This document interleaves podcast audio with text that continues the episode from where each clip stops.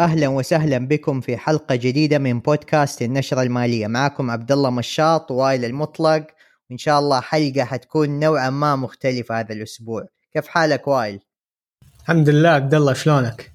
والله بخير يعني ما شاء الله. هذا الأسبوع شايفين تحركات كبيرة من البنوك المركزية يعني ابتداء من الفدرالي حتى شايفين كل الأسواق قاعدة تتفاعل. فمن نظرة ماكرو أو نظرة شمولية حلقة نوعا ما حتكون مختلفة عن تغطية الشركات. فياريت بس تعطينا ملخص للي صار هذا الأسبوع من البنوك المركزية. نادر جدا يا عبد الله تشوف كمية بنوك مركزية تتحرك بنفس الوقت. يعني شفنا البنك الفدرالي الأمريكي رفع الفوائد شفنا البنك السويدي رفع الفوائد شفنا البنك البريطاني رفع الفوائد وكذلك يعني بنوك أخرى أعلنت إعلانات كبيرة. طبعا أهم بنك مركزي هو البنك الفدرالي الأمريكي. أعلن البنك الفدرالي عن رفع الفوائد ب 75 نقطة أساس. تعتبر يا عبد الله ثالث مرة على التوالي البنك الفدرالي يرفع ب 75 نقطة أساس. طبعا السوق كان متوقع هذه الرفعة ولكن السوق بالنهاية يعني انخفض خلال أسبوع. شفنا ال S&P نزل أكثر من 4% شفنا الناسداك نزل 5% وشفنا الداو جونز يا عبد الله حقق new low خلال السنة. يعني من بداية السنة الداو الان نازل تقريبا 19% قريب من نزول 20% واللي حقق bear market فالآن الأسواق صحيح إنها متعودة على رفع الفوائد من البنوك المركزية لكن البنوك فعلا على قد كلمتهم. الآن في مرحلة محاولة محاربة التضخم. الفدرالي طبعا في وضع سيء الآن. آخر إعلان تضخم شفنا أرقام كانت أسوأ من التوقعات. شفنا أرقام 8.3% يا عبد الله والكثير متوقع إنه التضخم إلى الآن يعني صحيح إننا سجلنا قمة 9.1% قبل كم شهر ولكن الكثير كان متوقع إن التضخم راح ينزل بشكل أسرع من اللي حصل ولكن حتى الآن حتى لو نشوف مثلا ال core CPI إلى الآن ارقام تعتبر في ارتفاع عن العام الماضي. فبذلك وضح الفدرالي إنه حتى في الاجتماعات القادمة خلال السنة متبقى اجتماعين الفدرالي راح يرفع ومن المتوقع إنه راح يرفع 75 نقطة أساس خلال الاجتماعين وحتى البعض يقول لك ممكن يرفع 75 و50 نقطة أساس. يعني نهاية السنة عبد الله ممكن نشوف فائدة في في أمريكا تتخطى ال 4% يعني الآن الفوائد 3.25% وصلت لكن قد تصل لأكثر من 4% ويعني من زمان ما شفنا الفوائد في أمريكا تصل لهذا المستوى. يعني أتوقع آخر مرة شفنا هذه المستويات كانت في 2008 لفتره جدا بسيطة على فكرة بعدين نزلت الفوائد. وقبلها ممكن كانت في سنة 2000 لما كانت الفوائد تقريبا 5% فأنا أدري عبد الله نشوف هذه الأرقام فإيش رأيك بالفدرالي إيش رأيك باللي صاير؟ وإيش توقعاتك نهاية العام؟ كم راح تكون الفوائد؟ والكثير كان متوقع إنه ب 2023 راح يتم تخفيض الفوائد لكن الآن الوضع تغير. فممكن لو نسمع رأيك يا عبد الله. ممكن نستفيد. بلا شك يعني وائل الصراحة البيئة الجديدة اللي موجودة حتكون مختلفة كليا للمستثمرين. يعني مثل ما ذكرت أزمة 2008-2009 من بعدها بدأ رسميا زمن ال quantitative easing أو التيسير الكمي وشفنا ارتفاعات كبيرة جدا للسوق الأمريكي. حتى يعني القطاع التقني كان أكبر المستفيدين خلال العقد أو ال 12 عام هذه. لما نيجي الآن لمستثمرين جدد دخلوا الأسواق قبل ثلاثة أربعة خمسة سنين وبعضهم حتى منذ بداية أزمة كورونا. هذول المستثمرين ما عمرهم عاشوا في بيئة اقتصادية كانت الفوائد فيها بهذه المستويات الحالية.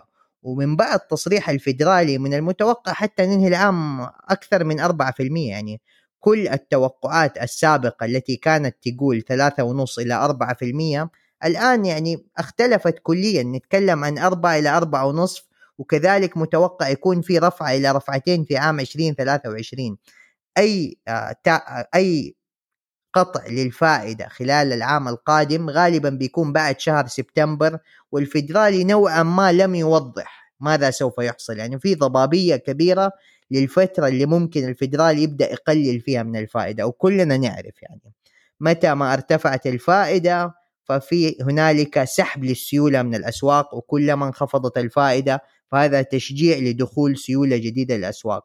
فردة فعل الأسواق يعني كانت زي ما يقولوا سلبية جدا. يعني ربما 75 نقطة كانت متوقعة ولكن شفنا انه عدنا إلى نفس مستويات القاع اللي موجود كان في شهر يونيو قبل عدة أشهر. ومتوقع خلال الفترة القادمة فعليا الفدرالي يكون زي ما يقولوا في كورنر أو في زاوية صعبة جدا من ناحية محاربة التضخم. يعني أنا وائل ربما تكلمنا أنا وأنت من قبل وذكرت إنه اجتماع التضخم أو إعلانات أرقام التضخم القادمة في شهر أكتوبر 13 أكتوبر بالتحديد والتي سوف تعلن عن أرقام سبتمبر حتكون مصيرية في نظري الشخصي في تحديد بوصلة الرفعتين القادمة. فبلا شك أرقام التضخم إذا لم تهبط عن الثمان في المية واستمرت بنفس المستويات الحالية فأشوف إنه الوضع حيكون جدا صعب على الفدرالي من ناحية كيف ممكن يتحرك خلال الفترة القادمة. وائل من ناحية ردة فعل الأسواق والمستثمرين الجدد يعني حابب أسمع رأيك لأنه بيئة أسواق الأسهم في الوقت الحالي نوعا ما أصبحت صعبة جدا حتى كبار التقنية أصبحوا قاعدين يعانوا فحابب أسمع رأيك يعني عبد الله ممكن نخوض في نقاش هل أمريكا في ركود ولا أمريكا ما هي في ركود اقتصادي؟ لأنه أغلب الشركات حتى الشركات التقنية والشركات اللي أرباحها مليارية وكل ما لها تنمو أعلنت عن خطط لتخفيض عدد الموظفين، يعني شفنا شركة فيسبوك متى؟ أعلنت إنها راح تخفض تكاليفها ب 10% عن طريق إعادة هيكله عن طريق تخفيض عدد الموظفين، يعني هذا هذا يبين لك إنه الشركات بنفسها فعلا قاعد تشوف الاقتصاد الأمريكي ولا في وضوح هل الاقتصاد الأمريكي في مرحلة نمو ولا في مرحلة ركود. ولو نرجع يا عبد الله للتصريح الفيدرالي وضح جيروم باول إنه يتوقع إنه البطالة في أمريكا راح ترتفع. يعني هذا هذا كان تصريح خطير جدا. فبما إنه جيروم باول يتوقع إنه البطالة راح ترتفع يعني هذا مو مؤشر إنه في ركود اقتصادي ولا لا لكن هذا مؤشر إنه رفع الفوائد راح يكون يعني راح يخلق نتائج سلبية للاقتصاد الأمريكي وهذا شيء طبيعي وهذا شيء متوقع. لكن طالما جيروم باول بنفسه يقول هذا الشيء فالآن هم قاعدين يشوفون هل التضخم أسوأ من الركود الاقتصادي ولا لا؟ والكثير يقول لك الأفضل إنك تحارب التضخم ولا تحارب آه، الاقتصاد الأمريكي. لكن الآن الفدرالي قاعد يقول لك إن التضخم أهم شيء. أهم شيء إن التضخم ينخفض. يعني صحيح إن الاقتصاد الأمريكي راح يتأثر بشكل كبير لكن الكل متوقع هذا الشيء. شفنا برضو عبد الله البنك البريطاني يعني ال England central bank يتوقع إنه بريطانيا راح تدخل في ركود اقتصادي. طبعا رفع البنك الفوائد ب 50 نقطة أساس. يعني تخيل يا عبد الله إنه بنك آه، مركزي يرفع الفوائد وهو متوقع حدوث ركود اقتصادي. نادر جدا هذا الشيء يحصل. يعني آخر مرة حصل هذا الشيء ممكن في السبعينات. يعني في السبعينات لو تتذكر يا عبد الله يعني كانت التضخم في هذاك الوقت أكثر من 10% وكانت الفوائد يعني الفوائد في ذاك الوقت تقريبا 12 13% كانت القروض الرهون العقارية 18% كان شيء طبيعي جدا. فالكثير متوقع إنه صحيح إنه قاعد نرفع كل اجتماعات كل اجتماعات البنوك المركزية راح ترفع لكن حتى الآن الفوائد تعتبر منخفضة. يعني الآن في أمريكا 3.25% في بريطانيا أعتقد 2.5% وحتى في بعض الدول إلى الآن الفوائد سلبية. شفنا عبد الله البنك المركزي السويسري رفع الفوائد ب 75 نقطة أساس. الآن الفوائد في سويسرا وصلت إلى 0.5% بمعنى أنه الآن في سويسرا الفوائد أصبحت إيجابية لأول مرة منذ 2015 يعني ممكن اللي ما كان مركز في الموضوع يقول لك كيف الفوائد أصبحت إيجابية. الفوائد سابقا كانت سلبية في سويسرا. لهذه الدرجة كان التضخم في سويسرا منخفض جدا وكانوا يحاولون يدعمون النمو إنهم خفضوا الفوائد لين ما صارت سلبية. وكذلك الموضوع نفس الشيء في اليابان. لكن بما إنه سويسرا طلعت من الفوائد السلبية هذا يبين لك إنه كل كل البنوك المركزية الآن اتفقت إنه هذا وقت لرفع الفوائد وهذا وقت لمحاربة التضخم لأنه يعني إيش نستفيد إذا الفوائد منخفضة ولكن التضخم في ارتفاع. حتى الآن أسعار الطاقة هي الأكبر خوف في في أوروبا لكن حتى اسعار المنتجات الثانية ما لها علاقة في الطاقة حتى الآن تسجل ارتفاعات. فالكثير من البنوك المركزية خايفة جدا من أرقام التضخم وأعتقد حتى في أوروبا عبد الله الأرقام راح تكون مصيرية في أكتوبر. وايل لو تتذكر قبل فترة يعني نتكلم على قرابة السنة كان في حديث كبير يدور في تويتر وما بين الاقتصاديين والماليين على مستوى الكرة الأرضية. هل هذا التضخم ترانزيتوري أو مؤقت أو هل سوف يستمر؟ كان هذا النقاش يعني محتدم في صيف 2021 وفعليا امتد لفترة طويلة بعدها حتى انتهى رسميا قبل عدة أشهر لما الفيدرالي بدأ يرفع في من الفائدة وأرقام التضخم استمرت زي ما هي. كانت الحجة سابقا بأن هنالك مشاكل في سلاسل الإمداد ومشاكل عالمية كانت مرتبطة في من الصين وغيرها من الأماكن الحساسة عالميا في شحن البضائع. ولكن اللي صار إنه فعليا الآن العالم كله اعترف إنه التضخم الموجود مستمر مستويات التضخم قاعدة ترتفع كانت شهرا عن شهر. شفنا تحسن طفيف جدا خلال آخر شهر ولكن ما أعتبره بالمؤشر الإيجابي بل مؤشر أتمنى إنه في الشهور القادمة نشوفه ينخفض بوتيرة أسرع من الحالية حتى فعليا ما يكون تأثير هذا التضخم مؤلم لا على دخل الأفراد ولا حتى على المبالغ اللي موجودة عندهم في البنوك.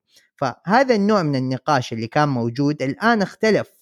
النقاش الحالي بدأ يصير هل رفعت 75 نقطة أساس أم 100 نقطة أساس هو الخطوة الإيجابية من الفيدرالي. اليوم كان في تصريح من جيريمي سيجال. جيريمي سيجال واحد من ال professors المعروفين في جامعة كلية وورتن عريقة من جامعة UPenn. كان بيقول إنه تحرك الفيدرالي متأخر جدا وكان الشخص يعني ظهر بطريقة نوعا ما عجيبة وائل في مقابلة CNBC. يعني كان واضح عليه الغضب. فتم سؤاله إيش السبب؟ ذكر إنه التحركات الفيدرالي الحالية تعتبر جدا متأخرة. الآن رفع الفائدة في المقابل هنالك شركات عملاقه تعاني من النمو في مشاكل اقتصادية قاعدة تواجهنا. بينما قبل سنة من الآن لما كان الاقتصاد فيه نمو كبير ما تتذكر وائل قبل سنة كانت الأرقام قمة تاريخية أرباح تاريخية. كنا نسمع هذه المانشيتات والعناوين الصحفية. الآن الوضع اختلف تماما. فلو تم رفع الفائدة بحسب بروفيسور جيريمي وقتها كان التأثير يعني نوعا ما حيقدر تتحمله هذه الشركات والاقتصاد يقدر يتحمله. الآن التحرك في نظره يعتبر متأخر ونوعا ما هذا من أسباب ليه الفيدرالي ما عنده زي ما يقولوا مساحة كبيرة جدا للتحرك. حابب أسمع رأيك وائل. هل الفيدرالي تأخر؟ هل الوقت مناسب؟ هل كان عنده عذار حتى يرفع الفائدة لأول مرة في مارس 2022 هو الطبيعي في الاقتصاد يا عبد الله ونظريا إنه إذا كان الاقتصاد في مرحلة نمو مستدام البنك المركزي يرفع الفوائد احتسابا بتوقعات نزول الاقتصاد. لكن الفدرالي ما سوى هذا الشيء. يعني لو نتذكر في أعتقد 2019 الفدرالي رفع الفوائد بعدين نزلها مرة ثانية لأنه آه، السوق نزل آه، يعني لفترة بسيطة. فهذا يبين لك إنه الفدرالي كان خايف من رفع الفوائد. فهذا أعتقد سبب غضب آه، بروفيسور جيرمي سيجل لأنه الفدرالي كان كان خايف إنه يرفع الفوائد. وأيضا هذا الشيء يعني حصل في أغلب دول العالم يعني بريطانيا ألمانيا فرنسا البنك المركزي الأوروبي كلهم رفعوا الفوائد مع إنه الاقتصادات كانت في وضع جيد. ولكنها الآن ترفع الفوائد في أسوأ وقت ممكن يعني أنت ترفع الفوائد وعندك مشاكل في الطاقة عندك مشاكل في الصرف عندك مشاكل في نمو الاقتصاد عندك مشاكل يعني سياسية كل هذه المشاكل وراح ترفع الفوائد لأنه التضخم الآن موجود. فيعني هذا السبب وأعتقد يعني هذه الفترة يا عبد الله راح تغير من طريقة البنوك المركزية مستقبلا. يعني مستقبلا لما يكون الاقتصاد في وضع جيد أول شيء بيفكر فيه البنك المركزي إنه بما إنه الاقتصاد في وضع جيد المفترض ان نرفع الفوائد لأنه مستقبلا ما ندري إيش راح يصير. سابقا هذا الشيء ما حصل لأنه يعني مرينا بفترة 15 سنة تقريبا الفوائد في نزول مستمر والاقتصادات في وضع جيد. فأعتقد يعني بروفيسور جيرمي عنده نقطة مهمة وصحيحة وقد تشكل المستقبل البنوك المركزية. كذلك وائل خلال نفس الأسبوع كان في إعلان عملاق للاقتصاد البريطاني. كان يعني أكبر تخفيف زي ما يقولوا لمعدلات الضرائب في الاقتصاد البريطاني منذ 37 عام. فيعني أكثر منذ أكثر من 50 عام عفوا. فأتمنى أسمع رأيك وبالتحديد تفصيل على هذه الخطة اللي صراحة يعني الكل ما عنده فهم كافي عنها. الصراحة يا عبد الله خطة غريبة جدا من الحكومة الجديدة البريطانية تحت قيادة ليزتروس طبعا الخطة فكرتها الأساسية أنها راح تحفز الاقتصاد البريطاني عن طريق تخفيض الضرائب للسكان وأيضا للشركات. يعني سابقا الحكومة البريطانية كانت راح ترفع من ضريبة الشركات كانت راح ترفعها من 19% إلى أكثر من 20% لكن اعلنوا إنه راح يتم يعني وقف الخطة هذه. راح تستمر ضريبة الشركات ب 19% وتعتبر ضريبة منخفضه 19% للشركات آه، خصوصا في منطقة أوروبا. وكذلك راح يتم تخفيض الضرائب للأفراد في بريطانيا وخصوصا الأفراد اللي دخلهم عالي. لكن مثير للاهتمام بالخطة هي الدعم لأسعار الطاقة. يعني الحكومة البريطانية راح تدعم آه، الأسعار الطاقة ب 150 مليار باوند. نادر جدا إنك تشوف هذا الدعم وخصوصا إنه راح يخفضون من الضرائب. يعني الحكومة راح تخفض من الضرائب راح تستمر بالصرف راح تزيد بالصرف فهذا يعني إنها راح تضطر إنها تقترض. طبعا إيش اللي صار بعد الإعلان يا عبد الله؟ صار شيء نادر نادر جدا يحصل. انخفض ال pound 3% مقابل الدولار. هذا أكبر انخفاض منذ قاع كورونا على فكرة. والآن أصبح ال pound يتداول على أقل مستوى مقابل الدولار منذ 1985 يعني تقريبا 40 سنة يا عبد الله. يعني الآن تداول ال pound جدا سيء. الكثير متوقع أنه الحكومة البريطانية ما تدري إيش قاعد تسوي بالضبط. ولما نزل ال pound كذلك ارتفعت فوائد سندات الحكومة البريطانية. نادر إنك تشوف هذا الشيء يتحرك يعني نادر إنك تشوف العملة تنزل والسندات برضو تنزل. فهذا اللي حصل في بريطانيا وهذه التداولات يا عبد الله لعمله معروفة وكبيرة نادر إنك تشوفه بالعاده هذه التداولات تحصلها في الليرة التركية ولا عملات يعني في دول نامية. لكن بما إنه بريطانيا تتداول في هذا المستوى الكثير الآن بدأ يتوقع إنه الباوند راح ينزل مقابل الدولار. يعني الآن ال pound الواحد يساوي 1.09 دولار. يعني لو نزل ال pound 3% ثاني أعتقد خلاص راح ينزل تحت الدولار والكثير متوقع هذا الشيء وقد يحصل قريبا لأن الحكومة البريطانية يعني خطتها غريبة. زيادة الصرف وتخفيض المدخول في فترة ويعني دعم دعم أسعار الطاقة 150 مليار أمر كبير جدا. يعني باختصار وائل كل شيء كل ما يرغب فيه المشاهدون أو المواطنون صار في بريطانيا باختصار يعني تخفيف للضرائب زيادة الدعم طبعا كل شيء في الحياة له ثمن يعني هذه الخطة بلا شك ثمنها حيكون على الاقتصاد البريطاني ككل. البعض يعني نوعا ما يمشي باستراتيجية للأسف آخر 15 سنة كانت رائجة جدا اللي هي نحاول قدر اليوم نفكر نفكر قدر الإمكان نفكر في اليوم ومستقبلا هذه المشاكل حتكون على وزير اقتصاد أو وزير مالية ثاني فما حتكون مسؤوليتي. الآن أنا الناخبين حيكونوا جدا سعيدين وحيكون في تهليل كبير. طبعا ردة فعل الأسواق دائما تعكس الواقع ولا تعكس هذه الأحلام. فهبوط الباوند إلى هذه المستويات التاريخية وبالمناسبة وائل يعني في أصوات حاليا بدأت تندد إنه الدولار من المتوقع إنه حتى ال pound تهبط قيمته أقل من الدولار. يعني أنت إذا بتتكلم على مستويات 1.09 أو 1.1 نتكلم هل ممكن نشوف ال pound فعليا يتداول في مستويات أقل من الدولار مثل ما حصل مع اليورو؟ هذا النقاش بدأ وبدأ وفعليا كثير قاعدين يراهنوا على هذا الشيء. فوائل يعني أنت بحكم مراقبتك للأسواق البريطانية وال pound بالتحديد هل ممكن نشوف الدولار يتجاوز ال pound؟ أعتقد إنه هذا الشيء ما راح يعني يكون شيء غريب جدا بالأسواق لأنه كثير كانوا متوقعين هذا الشيء حتى قبل إعلان الحكومة البريطانية لأنه الدولار والفدرالي قاعد يرفع الفوائد بنسبة يعني نادر إنك تشوفها يعني الفدرالي رفع 75 نقطة أساس ثلاث مرات بالتوالي بينما البنك البريطاني رفع الفوائد ب 50 نقطة أساس والآن بريطانيا راح تتوقع إنها راح تروح إلى يعني مرحلة ركود.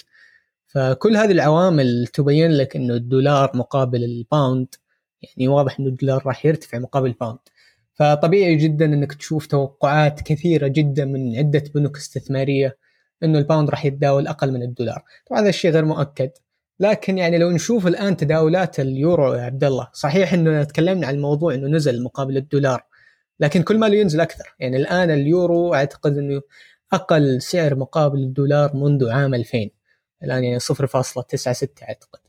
فهذا يبين لك إنه طالما البنك الفدرالي راح يرفع الفوائد بهذه الوتيرة السريعة والبنوك المركزية الأوروبية والبنك المركزي البريطاني لن يرفع بهذه الوتيرة أعتقد العملات راح يعني توضح لك آه، الأداء. لكن شفنا يا عبد الله تدخلات من بنوك مركزية. يعني البنك المركزي الياباني قال لك إنه راح ندعم العملة. طبعا الغريب ما أدري كيف راح يدعمون العملة إذا ما راح يرفعون الفوائد يعني قد يكون عن طريق تدخل في الأسواق. كذلك أيضا البنك المركزي السويسري راح يدعم العملة السويسرية. فممكن نشوف هذا الشيء من البنك المركزي الأوروبي. أعتقد كان في تصريح غير مباشر على هذا الموضوع لكن حتى الآن ما سمعنا أي شيء من البنك المركزي البريطاني. ربما نسمع عن هذا الشيء مستقبلا. لكن ما أدري إيش بيصير إذا تدخل البنوك المركزية في تداول العملات، هل راح فعلا تدعم العملة ولا لا؟ راح نشوف، لكن ارتفاع الدولار يا عبد الله الآن مؤشر الدولار دي إكس واي في أعلى مستوى منذ عام 2000 فاداء الدولار الآن ممكن أفضل أداء مقارنة بكل الأصول، يعني اللي مستثمر في مؤشر الدولار الآن جدا جدا سعيد. فأعتقد البنك الفيدرالي وضح إنه فعلا راح يحارب التضخم وال يعني راح يستفيد الدولار بطبيعة الحال. أتمنى تحسن أرقام التضخم الشهر القادم وبلا شك يعني فكرة إنه هل انتهى عصر المال الرخيص هذا كذلك من المواضيع اللي الآن الكثير قاعد يناقشها وفترة التيسير الكمي هل فعليا انتهت أو لا. خبر آخر هذا الأسبوع وائل كان يستحق النقاش اللي صار مع شركة فورد. فيا ريت لو تعطينا ملخص عن الموضوع. يوم جديد سهم جديد يحقق نزول تاريخي يعني سهم فورد نزل 12% أكبر نزول منذ الف... منذ عام 2011 السبب الرئيسي إنه شركة فورد أعلنت إنه تكاليف سلاسل الإمداد والتضخم أعلى من المتوقع بمليار دولار. يعني كانوا متوقعين إنه راح ترتفع التكاليف ب 4 مليار لكن فعليا طلعت إن التكاليف راح ترتفع ب 5 مليار. فارق كبير جدا وراح يؤثر على نتائج الشركة. الشركة راح تعلن عن نتائجها الشهر القادم أكتوبر آه، في يوم 27 الشركة تتوقع إنها راح تحقق أرباح ما قبل الضرائب والفوائد ب 1.4 مليار بينما الربع السابق حققوا أرباح 3.7 مليار. يعني فارق آه، تقريبا 2 مليار دولار عن الأرباح المتوقعة مقارنة بالأرباح اللي حققوها سابقا. فبالتالي سهم فورد نزل بشكل كبير وكذلك حتى المنافسين يا عبد الله نزلت أسهمهم. يعني شركة جنرال موتورز شفنا أسهمها نزلت أكثر من 5% بعد الإعلان. وصراحة بوجه لك سؤال يا عبد الله إيش اللي حاصل في الأسواق الآن؟ شفنا فورد ينزل أكبر نزول منذ عام 2011 الأسبوع الماضي شفنا فيدكس أكبر نزول منذ أكثر من 40 عام. شفنا أسهم تارجت أكبر نزول منذ أكثر من 40 عام. أسهم وول مارت أكبر نزول منذ اكبر أكثر من 40 عام. يعني نزول كبير وبشكل سريع يعني تداول يوم واحد سهم ينزل أكثر من 12% إيش اللي حاصل؟ ليش كل هذه الشركات تنزل بهذه السرعة خلال يوم واحد؟ يعني هل فعلا الأسواق أصبحت هشة أو يعني بهذه السهولة الأسهم تنزل ولا في عوامل ثانية؟ يعني إيش اللي حاصل الآن؟ وائل هذا بلا شك جزء من دخول دورة اقتصادية جديدة مختلفة كليا عن كل شيء شهدناه في الفترة الماضية. يعني كل العوامل الاقتصادية اللي الآن موجودة مختلفة تماما. أنت تتحدث عن مثل ما ذكرنا كانت فترة ما, ما بعد 2019 كان يعني الدعم الحكومي فيها لا محدود من ناحية طباعة الدولار من ناحية التيسير الكمي كلها كانت عوامل ساهمت إنه نشوف الأسواق الأمريكية وغيرها من الأسهم العالمية بترتفع على وتيرة تاريخية. يعني كلمة اول تايم هاي أو القمم التاريخية سمعناها. أنا أتوقع سمعتها أكثر من 10 15 مرة في فترة زمنية قصيرة جدا. فالبعض كان يقول كل هذه القمم التاريخية في فترة زمنية قصيرة متى حيصير إنه ندخل في فترة أو دورة اقتصادية مختلفة ونشوف ردة الفعل تصبح فيها مختلفة تماما عن الدعم اللي شفناه. أتوقع أنه دخلنا هذه الفترة وقاعدين الآن نشوف تحديات. حتى الشركات اللي كانت تنمو بمستويات تزيد عن العشرين في المية الآن أصبح نموها يقل عن العشرين في المية. ما زالت ما أكثر من العشرة في المية ولكن مثل هذاك النمو السابق اللي كان عالي جدا ويعتبر نوعا ما نمو خيالي ولا في الأحلام أصبحنا لا نشاهده. فبذلك ردة فعل الأسواق اللي تعودت نوعا ما على الأداء السابق ردة فعل سلبية جدا حتى مع الأسهم التقليدية. فيديكس آه، فورد وغيرها من الأسماء التقليدية من ناحية من النظير التاريخي أو المستوى التاريخي للأسواق الأمريكية هذه الأسماء دائما موجودة وتحركاتها ما تكون بهذه الشراسة أو بهذا النزول الشرس جدا. فبرأيي الشخصي المستثمرين الجدد أو من دخل الأسواق خلال آخر كم عام الآن هم يعيشون تجربة مختلفة كليا عن أي شيء عشناه. حتى هبوط كورونا اللي كان موجود كان عبارة عن هبوط سبلاي شوك مؤقت كان مفاجأة مؤقتة وشفنا ارتداد عالي جدا. أما ما يحصل الآن والفدرالي بيعلن أنه حتى في عام 2023 على الأقل في أول ربع سوف يرفع من الفائدة فهذا الشيء يوضح لك أنه الأسواق خلال الفترة القادمة تتأهب إلى أرقام التضخم تتأهب إلى ردة فعل الفدرالي وهل فعليا مأزق التضخم ممكن يقل أو لا؟ جيروم باول كان صريح جدا عندما ذكر هدفنا الرئيسي تخفيف مستويات التضخم حتى تصل إلى المستويات الطبيعية في 2% فما بين ال 8.3 إلى 2% هنالك طريق ليس بالقصير أبدا يعني. وهذا السؤال اللي أنا بسألك وائل يعني الطريق ما بين 8.3 إلى 2% هل سوف يأخذ 12 شهر سنتين أو حتى فترة زمنية أطول من كذا حتى نصل إلى المستويات اللي الفيدرالي ينتظرها من التضخم؟ وهذا سؤال استراتيجي طبعا لأي مستثمر. أعتقد يا عبد الله مسألة أنه التضخم يكون 2% ممكن تكون بعيدة جدا. والسبب الأساسي هو ال wage inflation يعني إذا تم حدوث ارتفاع كبير في الرواتب في أغلب الشركات وهذا الشيء بدأ يحصل الآن في أمريكا. ممكن نشوف إنه صح إنه التضخم راح ينزل من 8% ممكن نشوف التضخم راح ينزل إلى 4 3% لفترة طويلة ممكن بعدها نشوف التضخم ينزل 2% فالتوقعات الشخصية يا عبد الله ممكن نشوف 2% ممكن لشهر أو شهرين خلال فترة بسيطة ولكن مستقبلا بعد سنتين تقريبا ممكن وقتها بنشوف 2% لفترة يعني معقولة. لكن حتى الآن صعب إنك تشوفها خصوصا إذا يعني زيادة الرواتب حصلت. يعني أغلب الشركات بدأت تقول لك إنه الرواتب بدأت تمثل نسبة أعلى بكثير من المتوقع من الإيرادات. فهذا الشيء بدأ يحصل لكن ما بدأ يحصل بشكل كبير. فإذا حصل هذا الشيء بشكل كبير وأعتقد الفدرالي يعني هذا أقل شيء أصعب شيء الفدرالي يحاربه الفدرالي ما يقدر يحارب الرواتب. فإذا حصل هذا الشيء التضخم راح يستمر لفترة طويلة جدا. فهذا أحد الأسباب يا عبد الله ليش الفدرالي يبي يحارب التضخم بأسرع وقت ممكن. يعني إذا حاربته اليوم ازين من إنك تحاربه في أربع أو خمس سنوات. فهذا أحد الأسباب وأعتقادي إنه راح نستمر لفترة يعني طويلة لكن ما هي طويلة جدا. يعطيكم العافية على الاستماع. كان معكم وائل المطلق وعبد الله مشاط في بودكاست النشرة المالية. بإذن الله حلقة جديدة. كل يوم أحد. في أمان الله.